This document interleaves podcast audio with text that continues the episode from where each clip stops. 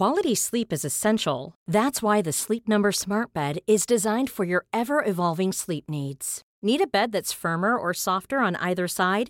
Helps you sleep at a comfortable temperature? Sleep Number Smart Beds let you individualize your comfort so you sleep better together. JD Power ranks Sleep Number number 1 in customer satisfaction with mattresses purchased in-store. And now save 40% on the Sleep Number limited edition Smart Bed for a limited time. For JD Power 2023 award information, visit jdpower.com/awards. Only at Sleep Number stores or sleepnumber.com. When you're ready to pop the question, the last thing you want to do is second guess the ring. At BlueNile.com, you can design a one-of-a-kind ring with the ease and convenience of shopping online. Choose your diamond and setting. When you find the one, you'll get it delivered right to your door. Go to BlueNile.com and use promo code LISTEN to get $50 off your purchase of $500 or more. That's code LISTEN at BlueNile.com for $50 off your purchase. BlueNile.com code LISTEN. Hello and welcome to Made by Mamas, the podcast. I'm Zoe. And I'm Georgia. And we're here talking all things parenthood, tips and tricks, products we love, and brands that we can't live without. Let's get into it. Hello. So, this is slightly different episode today. Zoe unfortunately hasn't been able to join us in the studio because of trains and strikes and all of that stuff. But we really wanted to get this episode out just because since Gigi was born, um, I've been very conscious that she sleeps well, or I've tried to help her sleep well. And we've had lots and lots of people messaging in um, asking how I got her into routine when is a good time to get into a routine? You can probably hear her now. She's drinking her milk, bang on 11 because she's in her routine. Um, and so, yeah, we wanted to get this um, episode out. Just it answers a lot of questions around how to start a routine, you know, whether you should leave them to cry or not. Not should, but, you know, can leave them to cry, whether you should use a dummy or it's not a good idea. And we're just basically trying to answer any sleep questions that you've got in this episode. So today we have got somebody who has grown their um, Instagram following pretty big. I think it's over 40,000 now. Um, she writes online courses for mums. Um, and dads to, to help the baby sleep. Her name is Rosie, and she is otherwise known as Just Chill Mama. So, today we are going to be talking about pretty much every parent's favourite subject. um, we're going to be talking about sleep, particularly um, when to start a routine, how to start a routine, and all that kind of thing. We are joined today by the lovely Rosie from Just Chill Mama. So, hello. Hello, thank you for having me. It's amazing to be here. Thank you for coming in. Do you feel well rested? I do. Um, everyone's going to hate me for this, but my kids sleep in quite late. How late? I have to wake them up at eight o'clock. No, I want to say shut up. Eight o'clock. Yeah, it's ridiculous. And you've got a three-year-old and a six-year-old. So is that because you've s- sort of trained them to do that? I think they've always been really good sleepers. Um, well, actually, no, that's a lie. Daisy wasn't a good sleeper, and that's how I got into this. But um, they've been good sleepers since they're babies, and I just think it's winter. I mean, I still put them to bed at seven. And they get up at like eight. Eight o'clock. That is So, the dream. That is the. But it is a bit. dream. I can't complain about it at all. But it is a bit difficult when we have to get up and get out to school and nursery, and I'm like, oh my god, get up! They're like little teenagers. Like I don't want to get up. Oh my goodness. Yeah. Right. So look, basically, I need to find out how we're going to get to that. Stage. Okay, cool. So your youngest is three. So Yeah. by the time Gigi's three, she's going to be sleeping into eight. Yeah, hopefully. Oh, and then she- she's just giving us a big burp. um. So first up, I sort of want to talk about when is a good time to start a routine. Um. And how do you go about it? I know a lot of um, sleep experts will say from day one, there's Yeah. things you can put in place to, you know, to get off Yeah. get get off to a good start. So, but you say six months. Well, I think you can start like a really relaxed rhythm with your baby from day one. And by that, I mean maybe having a gentle bedtime routine where you're just doing things at the same time in the same order, trying to get them down in the evening as well. That's, I think, that is my number one tip for little babies. A lot of the time, people kind of keep them up and they keep them up and they think that they're fussy because they're there's something else wrong. But actually, it can often be that they're tired and they want to wind down and they want it to be dark. They want to go to sleep. So that kind of having a gentle rhythm, also following your baby's cues. So looking at awake windows and working out with your newborn. Okay, they've they've been awake like an hour, an hour and a half. They probably need to go to sleep. And sometimes people make the mistake of not trying to help them get to sleep. And then Yeah. it all goes out the window because they're really overtired and they start crying and it's a nightmare. So having a bit of a rhythm to your day is really, really good from early. Having a strict regimented regime, regime Yeah. is not for everyone. And for some people, that's really anxiety inducing. I mean, with Daisy, with my first, I remember reading Gina Ford and thinking, this is what I need to be doing. I need to be do- like having a cup of tea at this time, putting her down, swaddling. I was like, oh my god, I can't do this. I did exactly the same. Yeah, and it's and it really like I just threw the book out the window. I was like, oh, I can't do this. But actually, when I revisited routines and schedules later on, it really, really worked for us. Yeah. Um, so I think it depends on the person. With Lola, with my second, she was in a pretty strict re- regime routine from about 10 weeks. And it worked really, really well for us. But it was a routine that suited her. And all babies are different, all parents are different. And some of us are more routine based people than others. I really love a routine. Yeah. So it really, really suited us to have her in that routine from early. So, in terms of having more of a structured day, I would say for the majority of people, six months is a really good time to start. They've started eating. Yeah. Um, also, their melatonin and their sleep hormones have developed a little bit. So, it's quite a good time to start. Um, so what does that mean? So, so they're able to regulate their hormones and their sleep. They find it easier to connect sleep cycles potentially on their own. Whereas previously they might have needed a bit of our help or when they're very small, they kind of just pass out. Yeah, yeah, yeah. I was going to say because I think at the beginning, a lot of people feel like they've really got the sleep nailed. Yeah. Because that's kind of all they do. Yeah, Is they just sleep and then they might not really wake up that many times in the night. So you think, oh, well, this is all right, this is fine. And then they get a bit more alert, especially, I think for me, it was around like 13 weeks. Yeah. I started thinking, okay, cool, right, we need to sort something Yeah. out here because she won't go to sleep unless I put her down. Exactly. Um, so, I mean, yeah, I, I, I completely get it. But Zoe and I love a routine. We um, we've both had routines with our kids since well, with Axel eight weeks. I think Yeah. I got him into a routine. Maybe slightly later with Luna, but we've both been really, you know, Yeah. we, we like it. We like to know when we're going to get some time to ourselves. Um, it's really naps. important. Yeah, And, actually, for the babies as well, I see so many overtired babies and they're just wired. It's Yeah. like they've had shots of espresso. Yeah, exactly. That is, it's the cortisol, our stress hormone. When we get overtired, we're like wired and then we can't sleep. And then you get into this vicious cycle. So babies do really benefit from it. And those who are in a really good routine do seem more relaxed. Yeah, no, I totally agree. I mean, we're all the same as adults, aren't we? Yeah, exactly. I, if I have a few nights where I haven't slept, I find it really difficult to Yeah. sleep um, Yeah. that night. Even if I've got nothing on my mind, um, you know, nothing to do, I still can't fall asleep. Yeah, exactly. Um, so, say you know, baby six months, Yeah. haven't had a routine yet. Yeah. They might be going down when um, parents go to Yeah, sleep at like exactly. nine, ten o'clock or something. Where do we start? What do we do? So I always like to start the day at the same time every day, or try to. You'll find that your baby does have kind of a natural time they might stare in the morning, or they might wake up. Um, but trying to get it close-ish to seven. Yeah. I know it's not realistic for everyone, and it depends on your lifestyle and you know what time you need to be out and stuff like that. But trying to start the day at a similar time every day, and trying to end the day at a similar sort of time every day, and then structuring your naps. So if we're looking at around six months old, they're going to need a morning nap, and that's Yeah. normally sort of two ish hours after they've got up, um, and they'll need another one sort of after lunch, hopefully a nice long one. Yes. Um, and possibly some babies need a third nap and others don't. And this is where it's about trying to tailor a routine to suit you and your baby. Um, and some prescribed routines out there. I mean, I'm sure everyone who's listening has probably read every baby book. Like when we have when we have kids, we read all the books and we're like, oh my god, it's so confusing. Yeah. There's so many different routines and approaches.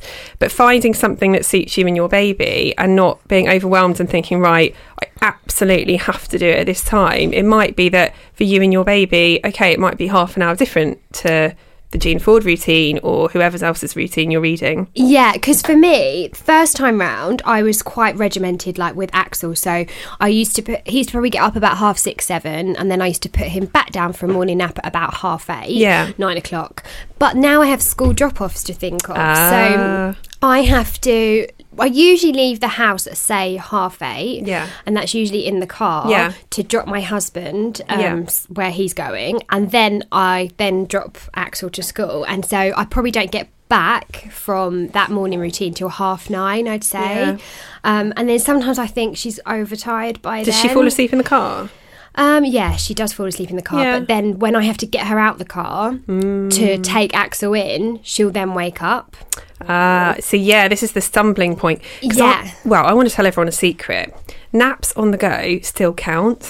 It's fine. Like people, people do worry and they think if they're not napping in the cot, like this is a disaster. I mean, ideally, yeah, they would be in the cot, and that means you can get things done in the house. You can relax. You can do whatever you need to do. But if you're having a nap on the go, it's fine. Um, and sometimes that needs to happen. For example, with my two, Daisy was at nursery and I used to walk her to nursery and Lola was a baby and she would have her morning nap on the way in the buggy. Yeah. The issue is if you have to disturb them mid nap. Yeah, it's the getting out of the car. Yeah. Um, I mean, I've tried putting a snooze shade over Yeah. the car Love a snooze shade. Yeah, and I've got a doona, so the wheels do just Yeah. flip out. Um, and then putting white noise underneath. Yeah. But then I get really conscious because I think all the other mums just think I'm an absolute Oh, nutter. no, because they can just hear. and Axel's usually like, "What's that? What's going on?" And I'm like, "Oh gosh, mate, do you know we what? just You've need got to do what you've got to do. Don't worry about other mums. Yeah. I always say this to people. Like honestly, there's enough mum guilt and judgment out there. Don't worry about it. Do what you do. You. Who cares? As long as the baby's sleeping. Yeah, you're right. Actually, so do you, so do you think I should just put her in the car seat, Yeah. cover her over Yeah. with this snooze shade, put the white noise on, and then hope that she'll just sleep? Yeah. That's what I would say. And if she, do you know what? If she doesn't, she doesn't. Like, don't panic and think, oh my God, this is a disaster. This isn't going to work. As she gets older, she will be able to last until you get home. Yeah, Um, although half nine would be quite late for It that. is, isn't But it? Yeah, that would be a, quite a bit older. Um, but yeah, she it's okay. I mean, does she do her lunchtime nap in the cot? Yeah. She does her lunchtime nap in Oh, the car, perfect. but it's not very long. This is the thing I have. So even when I do stay at home and Hmm. someone else takes Axel to school. She will only. I mean, she has a couple of times slept for like two hours in the morning. Yeah. A, a couple of times, and I've wondered what the hell was going on, um, and been in checking she Yeah. was breathing and everything. But usually it's just an hour. So usually she'll have an hour in the morning Yeah. at some time, an hour at lunchtime, and then an hour in the afternoon. But I just feel like it's not enough. That is enough. It is enough. Overall, that's quite a lot of sleep. it is. Uh, yeah. if she's sleeping well at night, so Yeah. if she was waking loads at night and being awake for periods in the night, I would say she must be shattered. But if she's having a good night's sleep and three hours across the day, that's absolutely fine. So ha- is that about how long they should be having? Well, this is the thing. I don't like to say they should be having a certain amount because with all humans, we have different sleep requirements. Yeah. And again, I find it really anxiety inducing. Those guides where you read, this is what your baby should be doing at this age, they should be doing X amount of hours. It, it's there's so many variables. What time did they wake up? What time did they go to bed? Were they awake in the night? Um, genu- generally, what's their sleep requirement as well? So I don't like to say she should be doing this. Yeah. However, as a general guide, I'd be saying two to three naps. Yeah. If she's doing, I mean, a lot of them. This is another little secret for you. A lot of them do a shorter morning nap. Yeah. And that can help lengthen the lunchtime, lunchtime, one. So it might be worth just, do you know what? If she wakes up after half an hour, don't worry. Some of them will only do half an hour in the morning. because that's what gives me like real anxiety is that I'm always thinking in the morning. She's only had like even if she's had 45 minutes, I'm Yeah. like, oh my gosh, she's only had 45 minutes. No, That's a it's disaster. Now the rest of the day is ruined. No, it's absolutely fine. So it's fine. Yeah, a lot of babies on the routines that I do might only be having half an hour, 45 minutes. In the morning. Yeah, the one that you really, really want to focus on, the most important one, is the one after lunch because this nap is the most restorative, lovely nap that we can hope they have because it's in the middle of the day. There's kind of pretty much equal amounts of awake time on either side. So it means that if they do that nice long nap at lunchtime, by the time they get to bed, they're not overtired, they're not undertired. Yeah. They're hopefully Just just, right. right. And also, for mums and dads, it's really important to have that time for yourself in the middle of the day to take, you know, take a breath, have some lunch, Yeah, do something. chill out, scroll Instagram, whatever you whatever you do with your time. Yeah. Um, oh, that was always the most precious time to me, especially with my first. I remember thinking, like, ah, you know, I can sit and have an uninterrupted cup of tea. I can, yeah, watch Kardashians, whatever I'm doing. yeah, exactly. Or do the hoovering. Yeah, exactly. I know, don't. That's what I find. That's what I found most difficult this time round is that she doesn't sleep for very long Yeah. when we're at home. Yeah. And so then everything else seems to feel like it's falling apart. But going back to um, if you haven't got a routine and Yeah. you're at six months. If you say, "Oh yeah, no, put them down for a sleep at this time," what happens if they just don't go to sleep? How do you get them to go into that? Well, go, getting a baby to sleep. So this is something I talk about quite a lot with my clients and on my on my courses as well. Children need to get themselves to sleep. The only person that can get someone to sleep is an anaesthetist, right? We don't have those Yeah, exactly. We're all born with the inherent ability to sleep. Okay, so it's just getting baby into a situation where they feel relaxed, comfortable, and safe, and able just to go to sleep. Um, and for some people, that sounds like that would be a miracle, but it is actually naturally how how we we've evolved. We evolved. We are able to sleep, so it's creating a really good sleep environment and helping your baby learn those skills to settle on their own. So how do we create? A Okay, sleep so environment? sleep environment. So I always talk about cavemen, right? So imagine the conditions that we used to live in before modern life. Right. So in terms of nighttime, very dark, yeah, quite cool as well. A lot of people have houses that are far too hot. Oh, I love a warm house. Do you? we all we all actually sleep better when it's a bit cooler. So 16 to 19 degrees is optimal. That feels I amazing. I have our house is about 16 degrees at night. Sixteen. So it's pretty cold. Yeah. But we actually sleep better if we have more layers, more layers and cooler environment rather than hotter Yeah. environment and like a tiny cover. Like we actually sleep better when it's cooler. So having a nice cool room, um, for babies, a nice clear cot, firm cot mattress, um, no loose bedding and things like that. This is all kind of safe sleeping guidelines. Yeah. Um, if anyone's ever not sure, by the way, check out the Lullaby Trust, the baby sleep charity. They have really, really good guidelines and research that they've done. Um, we want um, them to feel comfortable and reassured in their environment. So, some things that can really help. I love comforters. Yeah, I was going to say what about So yeah, introducing a comforter around this age is brilliant. So it's an attachment object where they can essentially comfort themselves with something that's controlled by them rather than controlled by you.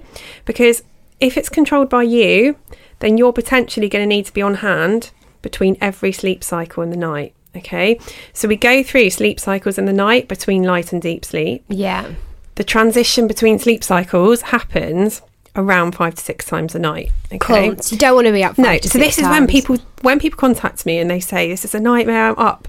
I'll say how many times are you up? Six times, seven times, maybe. That's how I know it's every sleep cycle. So having something that they can control is really really helpful. Um, dummies can help. Yeah, I was going to ask about this. Yeah, Yeah. So um, some babies will be fine. They'll go to sleep, suck their dummy, falls out. Does- They don't wake up again. Yeah. Others will wake up wanting the parent to replace it. Ah, yeah. So I don't put Gigi to sleep with her dummy. Ah. I use it as like um because sometimes around five thirty, I think it's when the heating comes on. Actually, Okay. she might stir, and I give that to her, and she'll go straight back to sleep. Sometimes Yeah. she doesn't, but I and I, obviously I use it during the day, like now when we're in the we're in the Well, it's podcast good- there's a good studio, it, and she needs to be quiet. Yeah, yeah. But so so yeah, what what are your thoughts on a Um, dummy? I think my rule is if the dummy's causing you issues, it's got to go. yeah, Um, if it's helping you, there's nothing wrong with it. Dummy's actually really good for babies with reflux as well. It can help soothe it. And it, they're really good for preemies as well because they can help teach them to suck. So there's good benefits to them. Um, but yeah, if you're up doing what I call the dummy run, Yeah. like six, seven times a night, it's got to go. It's not helping you. No. Um, slightly older babies than Gigi might be able to put it, put it in themselves. In which case, I say put a few dummies around the cot. Yeah. Let them do it, but it shouldn't be that it's like this horrible thing, you're like, oh, the dummy's fallen out. Oh, the dummy's fallen out. You're going to need to just get rid of it if that's the case. And I promise you, babies can sleep without a dummy, even if they've been used to it. We are pre-programmed. We are hardwired to go to sleep. Essentially, or we die. If we don't, if we don't sleep for long enough, we do actually die. So we we need to. Sleep. Yeah. This is quite important. So this is the thing. Parents will always say to me, "Oh, but if I don't do this, they'll never go to sleep." They will. They will go to sleep. It's just how long it takes. So creating really good environments. So you want it nice and dark, nice and cool. I don't really buy into all these gadgets. like what? What we talking? Like my most hated gadgets are probably those like light things, like blue lights on the ceiling. oh yes. Oh, they drive me bonkers. We don't need lights, okay? Yeah. So it's not really till we kind of get to toddler age that kids might start saying, I'm scared of the dark. Yeah, night things like light, yeah. We don't need light. We're Okay. not designed to have that. Like, as I said, think cavemen. And blue and white light, which is artificial light, disturbs our sleep. So it disturbs, it inhibits melatonin production, which is our sleepy hormone. So we want the room nice and dark. A lot of people will say to me, even with six months old, six month olds, they're afraid of the dark. I'm like, they're not at all. They've come from the womb. The womb is a dark place, okay? Babies aren't afraid of the dark. They don't have these things that are like learned things as we get older and as, you know, they grow into children and they start hearing stories and things like that.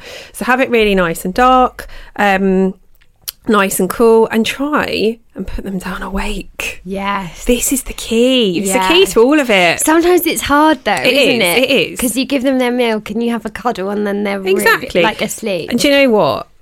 That feeding to sleep, a lot of people do it, and there's absolutely nothing wrong with it. And Yeah. you do sometimes get these mad unicorn babies where you feed them to sleep and they will sleep for 12 hours. Yeah. It's not always the case. So, you know, if you're out there and you're feeding to sleep and you're thinking, well, it works for me, there's absolutely nothing wrong with it. But if it's not working for you and they're startling awake half an hour later, maybe move away from it because if you put them down, last thing they've known, they're on the bottle, they're on the boob, having a cuddle, then they wake up and think, oh my God, where am I? yeah, what's happened? This is awful. I'm not safe. I need to cry to tell mum and dad that something's happened because, you know, I don't know where I was, where yeah, I am. Yeah, yeah. It's, Yeah. I mean, it's the same, isn't it? When you wake up in a hotel and you're like, where Yes, am I? yeah, and that's like I'm terrible. And we go on holiday. The first night of holiday, I never sleep. Yeah. because I'm like, oh, I don't know where I am. I don't like this. The body needs to feel safe, and this is something that's been in us since the beginning of time. Um, in order to, oh, she all right? in order to, to sleep soundly, we need to feel that we're in a safe sleep environment. And the body's really, really clever. So between sleep cycles in the night, we're doing what I call safety checks. Our bodies like stirring. We all stir in our sleep, even though we don't remember it as adults. But we stir, and the body's checking am I safe to go back into a deep sleep? Because in a deep sleep, we're really vulnerable.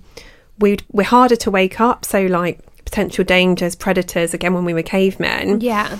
we needed to protect ourselves against those. The body does these little safety checks and checks is my environment the same? Has something changed? If something, if we perceive a change, we will wake up.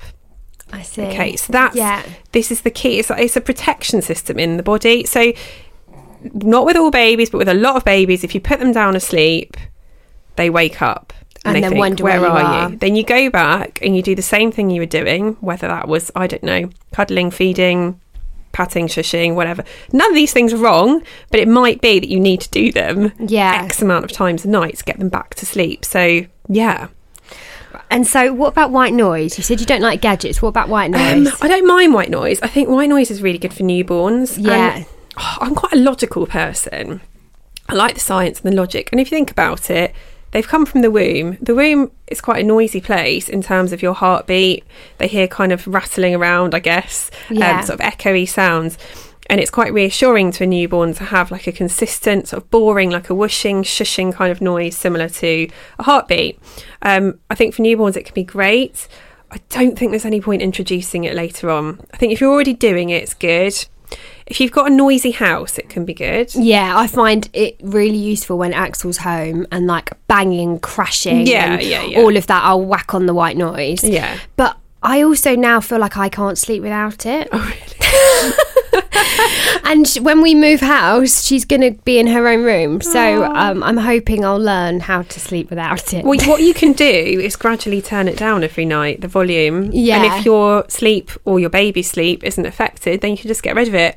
Um, but the key with white noise is if you're going to have it, it needs to be on all the time. yes. So again, it's about sleep conditions and having things the same the whole night. So um, there are certain gadgets that will turn off after like 20 minutes. We know what they are, don't yeah, we? there's a few of them actually. There's more and more on the market all the time.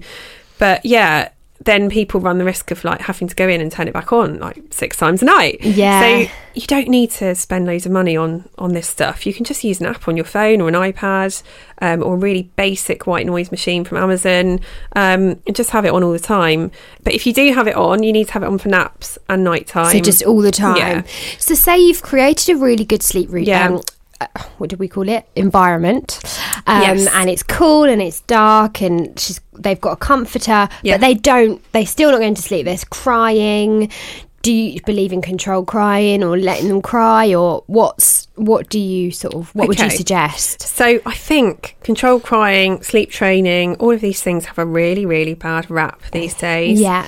Um, but if you have everything else in place, there shouldn't really need to be a load of crying.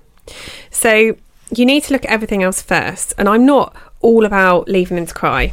Yeah. But I am about having a good sleep environment, having a really good routine. So, for example, if you've done a nap too late, too long, they're not going to be ready for bed. And if you do try and put them down, try and teach them how to sleep, they are going to cry for absolutely ages. And that's kind of not fair on everyone. But if you feel confident, you've got a great routine, you've done everything you need to do, then comforting your baby or leaving them to cry for short periods is okay. Yeah. That's the secret, you know. The data and the research, none of it tells us that controlled crying in terms of short periods of time is damaging. so what would you say like short periods? Do you build it So up or you can do and I like to time it sometimes depending on the parent. So if you're the kind of parent where you feel like I mean a minute of your child crying can feel like an eternity. Yeah. So if you're like that then it can be useful to time it to kind of put it into perspective. Um but if it's going to cause you lots of anxiety, then don't time it. Listen to your baby. So, the first thing, and my big tip for everyone out there, whatever you believe, whatever your parental beliefs are, is if you put your baby down and they're not actually crying, but they're sort of whinging, or you hear them stir in the night, you don't need to run in. Yeah, because Okay? I think I, I do this at the moment where Gigi's in our room, and I would never have done it with Mm. No. Axel ever. I was really quite strict when I look back, and Yeah. it, I, I guess it worked because he's be, he's been pretty good. But now, for some reason, if she starts stirring in the night, I'll like, put my hand on her. Yeah. and I'm like, why are you doing and this, that? this is the thing you don't need to do it unless they're really asking for you Yeah. so it's very common for babies to stir between these sleep cycles I was talking about. They might roll around, they might talk to themselves, they might have a little moan or groan or do a fart or like whatever it is. You don't need to rush into them unless they're upset because if they really want you, they'll tell you. Yeah. So it's about trusting them, but also giving them that space to experience what it is to be in their own sleep environment, to feel, okay, I'm actually all right, I'm in bed. It's quite a nice thing to be in bed, right? We all quite like it. Yeah, And if you don't give them five seconds to know what that is, how can they ever experience it and enjoy it um, going forward in their lives? So leaving them for a little bit is okay. Um, everyone's different. You don't have to leave your baby to cry. This is the other thing. So some people I work with are not happy to leave them in for a minute. Yeah. But my rule is if they're not crying, you need to leave them alone. Yeah. If they're crying, it would be minimal intervention. Your job as a parent is to reassure your child. It's not to get them to sleep.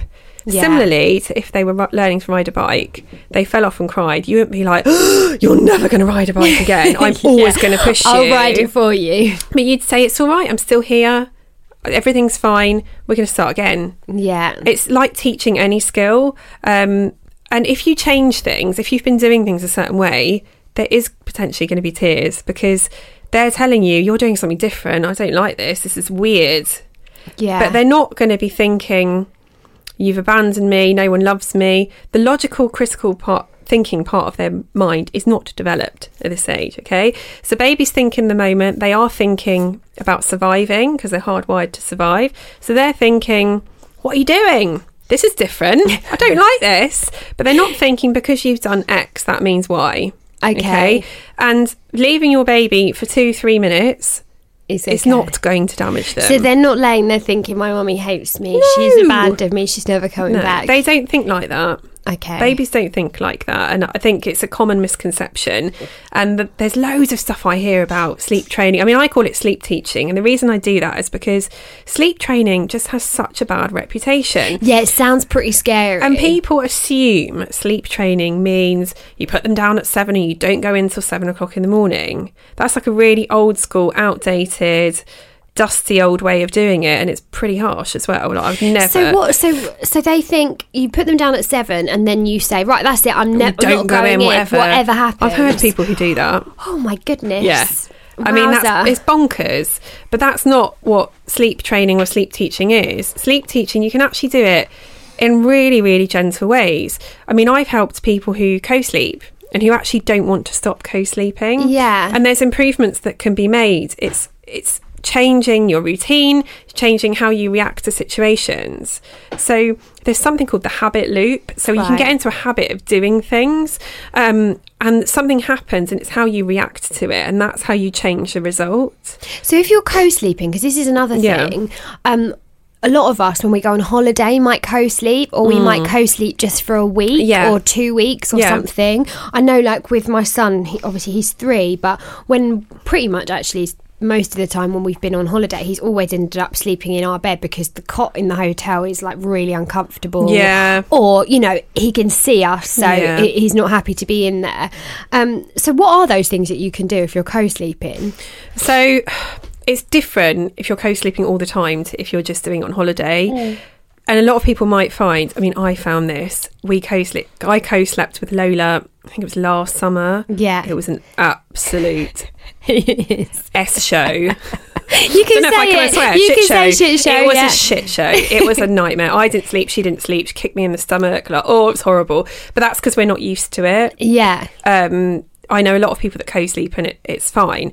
But if, for example, I've had someone come to me with a one-year-old who was co-sleeping, it was working all really well, and then it just started to go downhill, and she was waking up like ten times a night, and what she was doing needed to change, and that's how we improved it. And she was getting a better night's sleep. But it's also managing what that per, that specific person actually wants to achieve because we're all different. And some of us, some some parents are okay with getting up once or twice in the night.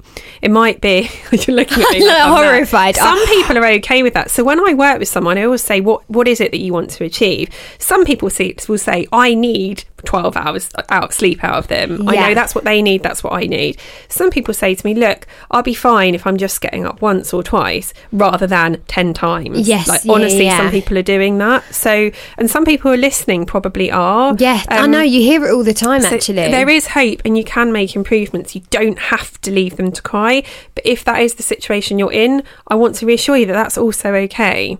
So, co sleeping, if you're doing it, you want to improve it, it might just be that if you were f- turning over and feeding them 10 times a night, you might reduce that and use other settling techniques rather than doing that to see if you can help help them settle. I mean, some people would tell me things like, they are basically their baby's comforter, as in they'll pull their hair.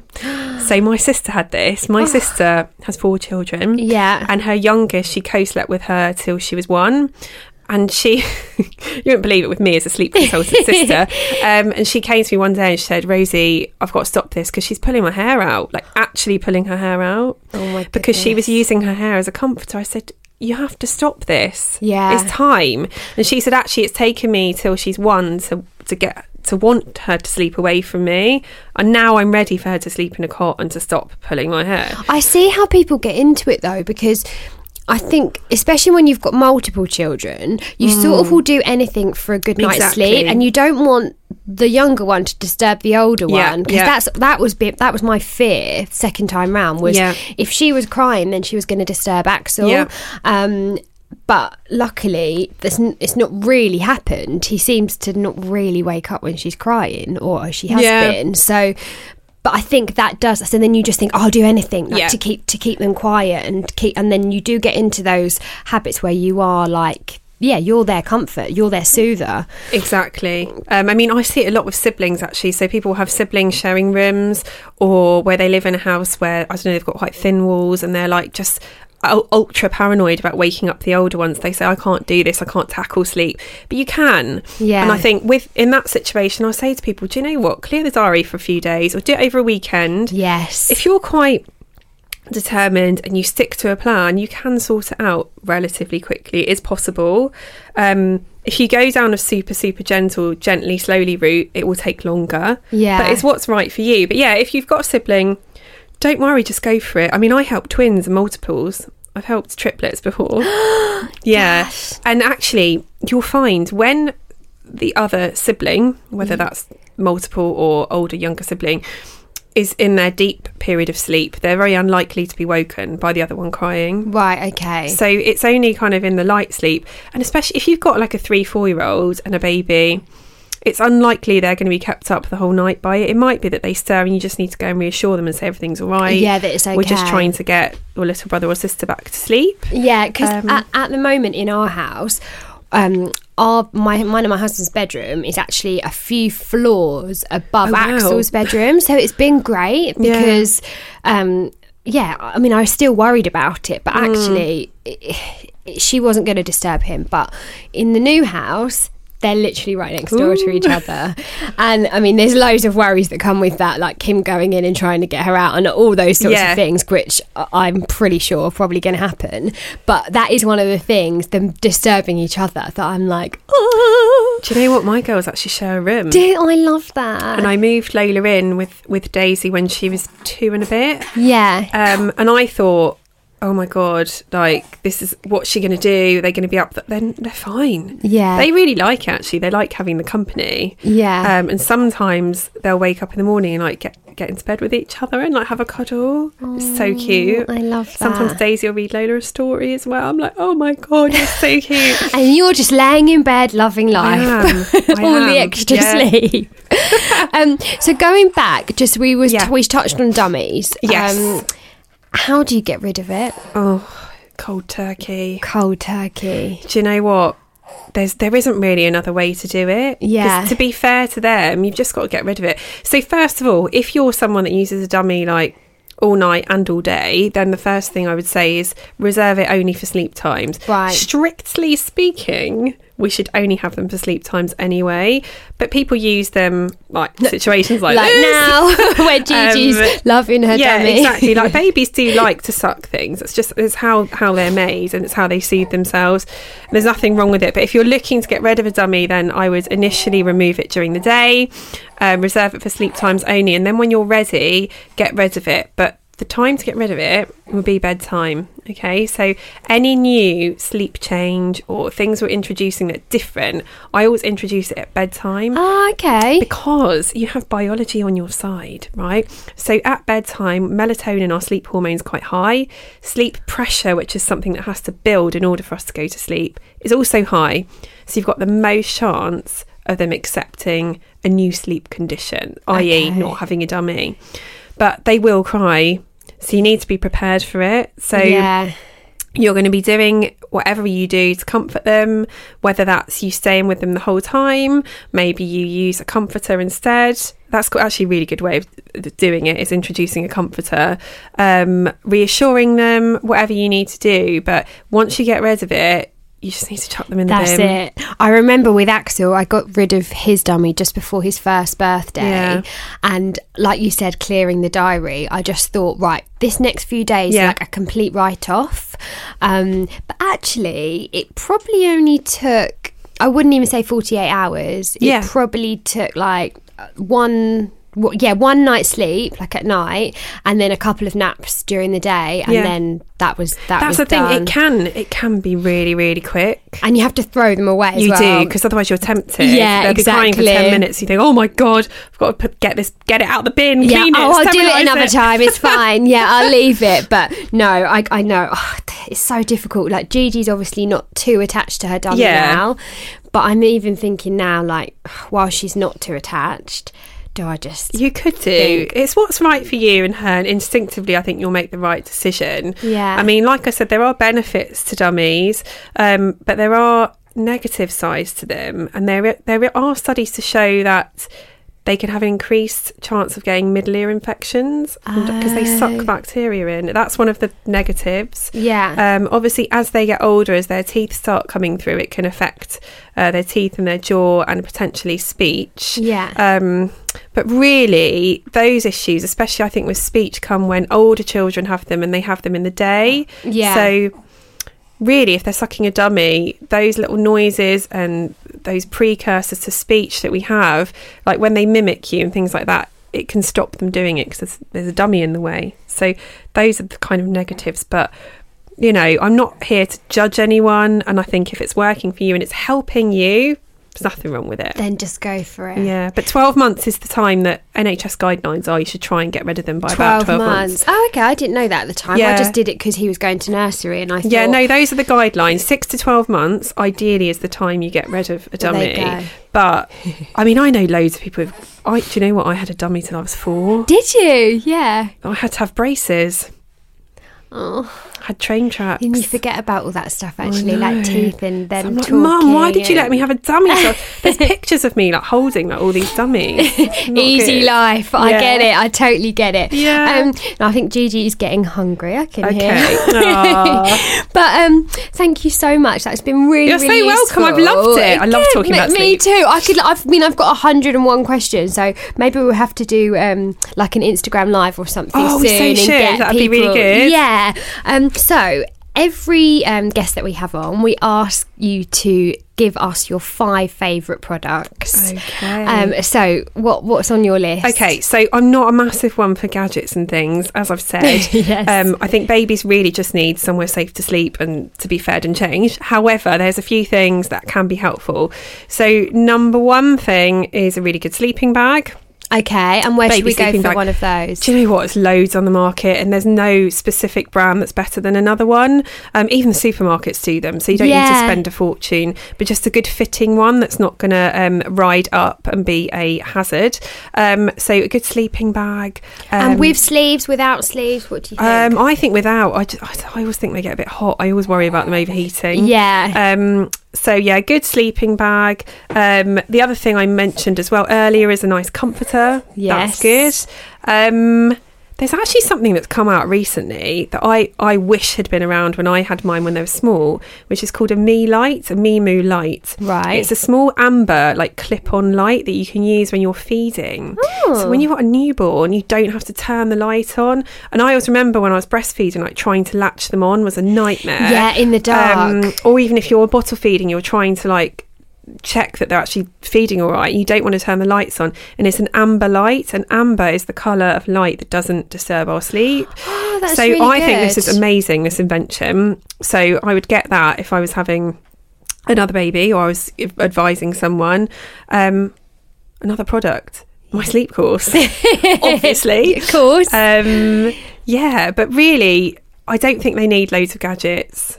I think just trust your instinct, create a good environment, use logic, science, and you'll you'll be fine. So, where can people find you um, if they want to contact you for advice? Or I know you do sleep courses. Yes. So um, the best place to look is my Instagram, which is at just underscore chill underscore mama, or my website justchillbabysleep.co.uk.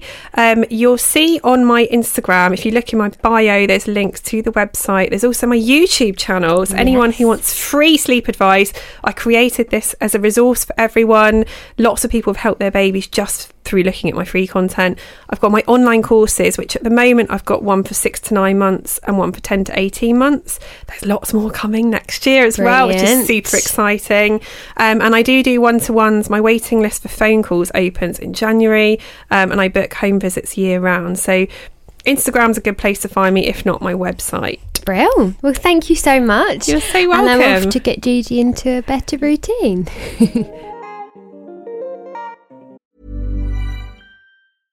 Hey, I'm Ryan Reynolds. At Mint Mobile, we like to do the opposite of what Big Wireless does. They charge you a lot, we charge you a little. So naturally, when they announced they'd be raising their prices due to inflation, we decided to deflate our prices due to not hating you. That's right. We're cutting the price of Mint Unlimited from $30 a month to just $15 a month. Give it a try at mintmobile.com slash switch. $45 upfront for three months plus taxes and fees. Promote for new customers for limited time. Unlimited more than 40 gigabytes per month. Slows. Full terms at mintmobile.com.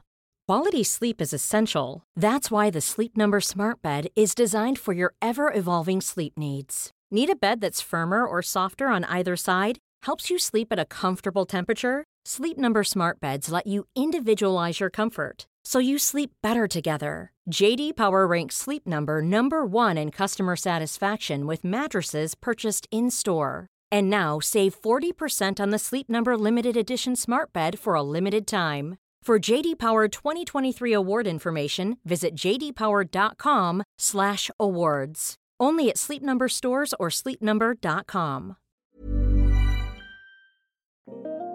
So, hopefully, um, Rosie has answered any questions you've got about sleep. If she hasn't, and you've got um, another question you want to ask, you can always message me at Made by Mamas or Zoe at Zoe Hardman, or obviously drop Rosie a line. Um, she does lots of one to ones, and I'm sure she'll answer any DMs. Um, so, with products, I guess I'm going to contradict what Rosie said in that I do still love a few little sleep products. Um, so for me, my number one thing has been the Marpac white noise machine. I've spoken about it before, um, but it's just a little tiny round portable machine so you can have either have it on charge or it can be um, obviously no wires so you can put it in the buggy or the um, car seat. Get it from amazon. I think it's about 30 pounds but it's absolutely fantastic. Um, second again um, not a not a gadget but sleeping bags. I actually love the sleeping bags from Sainsbury's. They're chew, so they actually they have loads of different characters on them. I think Gigi's got like Winnie the Pooh and Elmer, and they I think they're about twelve pounds, fifteen pounds, and for me, I actually hate washing, so I'd rather have more and only have to wash them once a week than have like a really expensive one that I'm going to have to wash all the time. so that yeah number two. Um, number three is the snooze pod. Now i'm probably going to move gigi out of it pretty soon but she is still little so it's fine for her. It's just it looks nicer than some of the other next to me cribs. Um, it's wooden it can rock it also has the tilt so if they do suffer from any reflux you can um, tilt it up a bit so that would be another one. So four would be the snooze shade. Now, originally I bought the snooze shade for holidays because um, I thought that it could help shield from the sun and good for naps. But actually, um, I did say in the episode that getting Gigi, you know, out of the car into school to drop Axel off, or if I'm dropping her in the creche or whatever, it just I just pop it over her doona, um, and it obviously means that it's dark for her and she doesn't really notice the different in light and and that kind of stuff. So basically, that's a great, that's a really, really great thing. Um, you can use it on holiday as well. I think it comes in two different styles. One is for like a newborn carry cot, and then one's for a normal buggy. But I just use the, the normal one. I haven't changed it. And lastly, this is a bit of a weird one, but I really think that it works. Not so much for babies or toddlers. Actually, toddlers, Axel sometimes will use it. It's a sleep spray. So I use the Ren sleep spray and I'll just spray it on my pillow. And I do actually think that it helps me drift off. And there is a kids one um, by Bob and Blossom, um, and it's got the hungry caterpillar on it. I think I put it on my stories a little while ago, and it obviously didn't work for But Axel quite like you know quite likes spraying that on his pillow. I mean, I don't think it helps him sleep anymore, but you know, worth a go. So, there are five favourite products to do with sleep. Um, if you've liked the episode, please rate, review, and subscribe. And even if you think it's a bit rubbish, just pretend you didn't, and um, and please just give us a five star rating anyway. um, as always, um, you can get in touch at Made by Mamas or on Zoe's own channel at Zoe Hardman, and we will see you next week.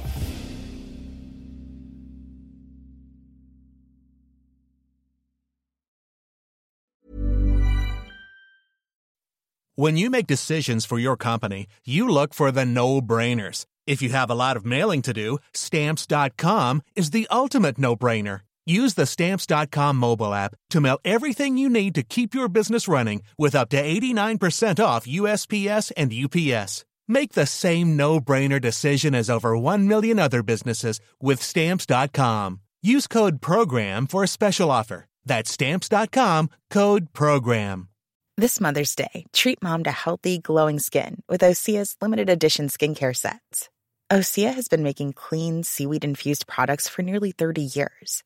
Their advanced eye care duo brightens and firms skin around your eyes, while the Golden Glow Body Trio nourishes and smooths skin all over. Go to OSEAMalibu.com and use code MOM for 10% off your first order site wide.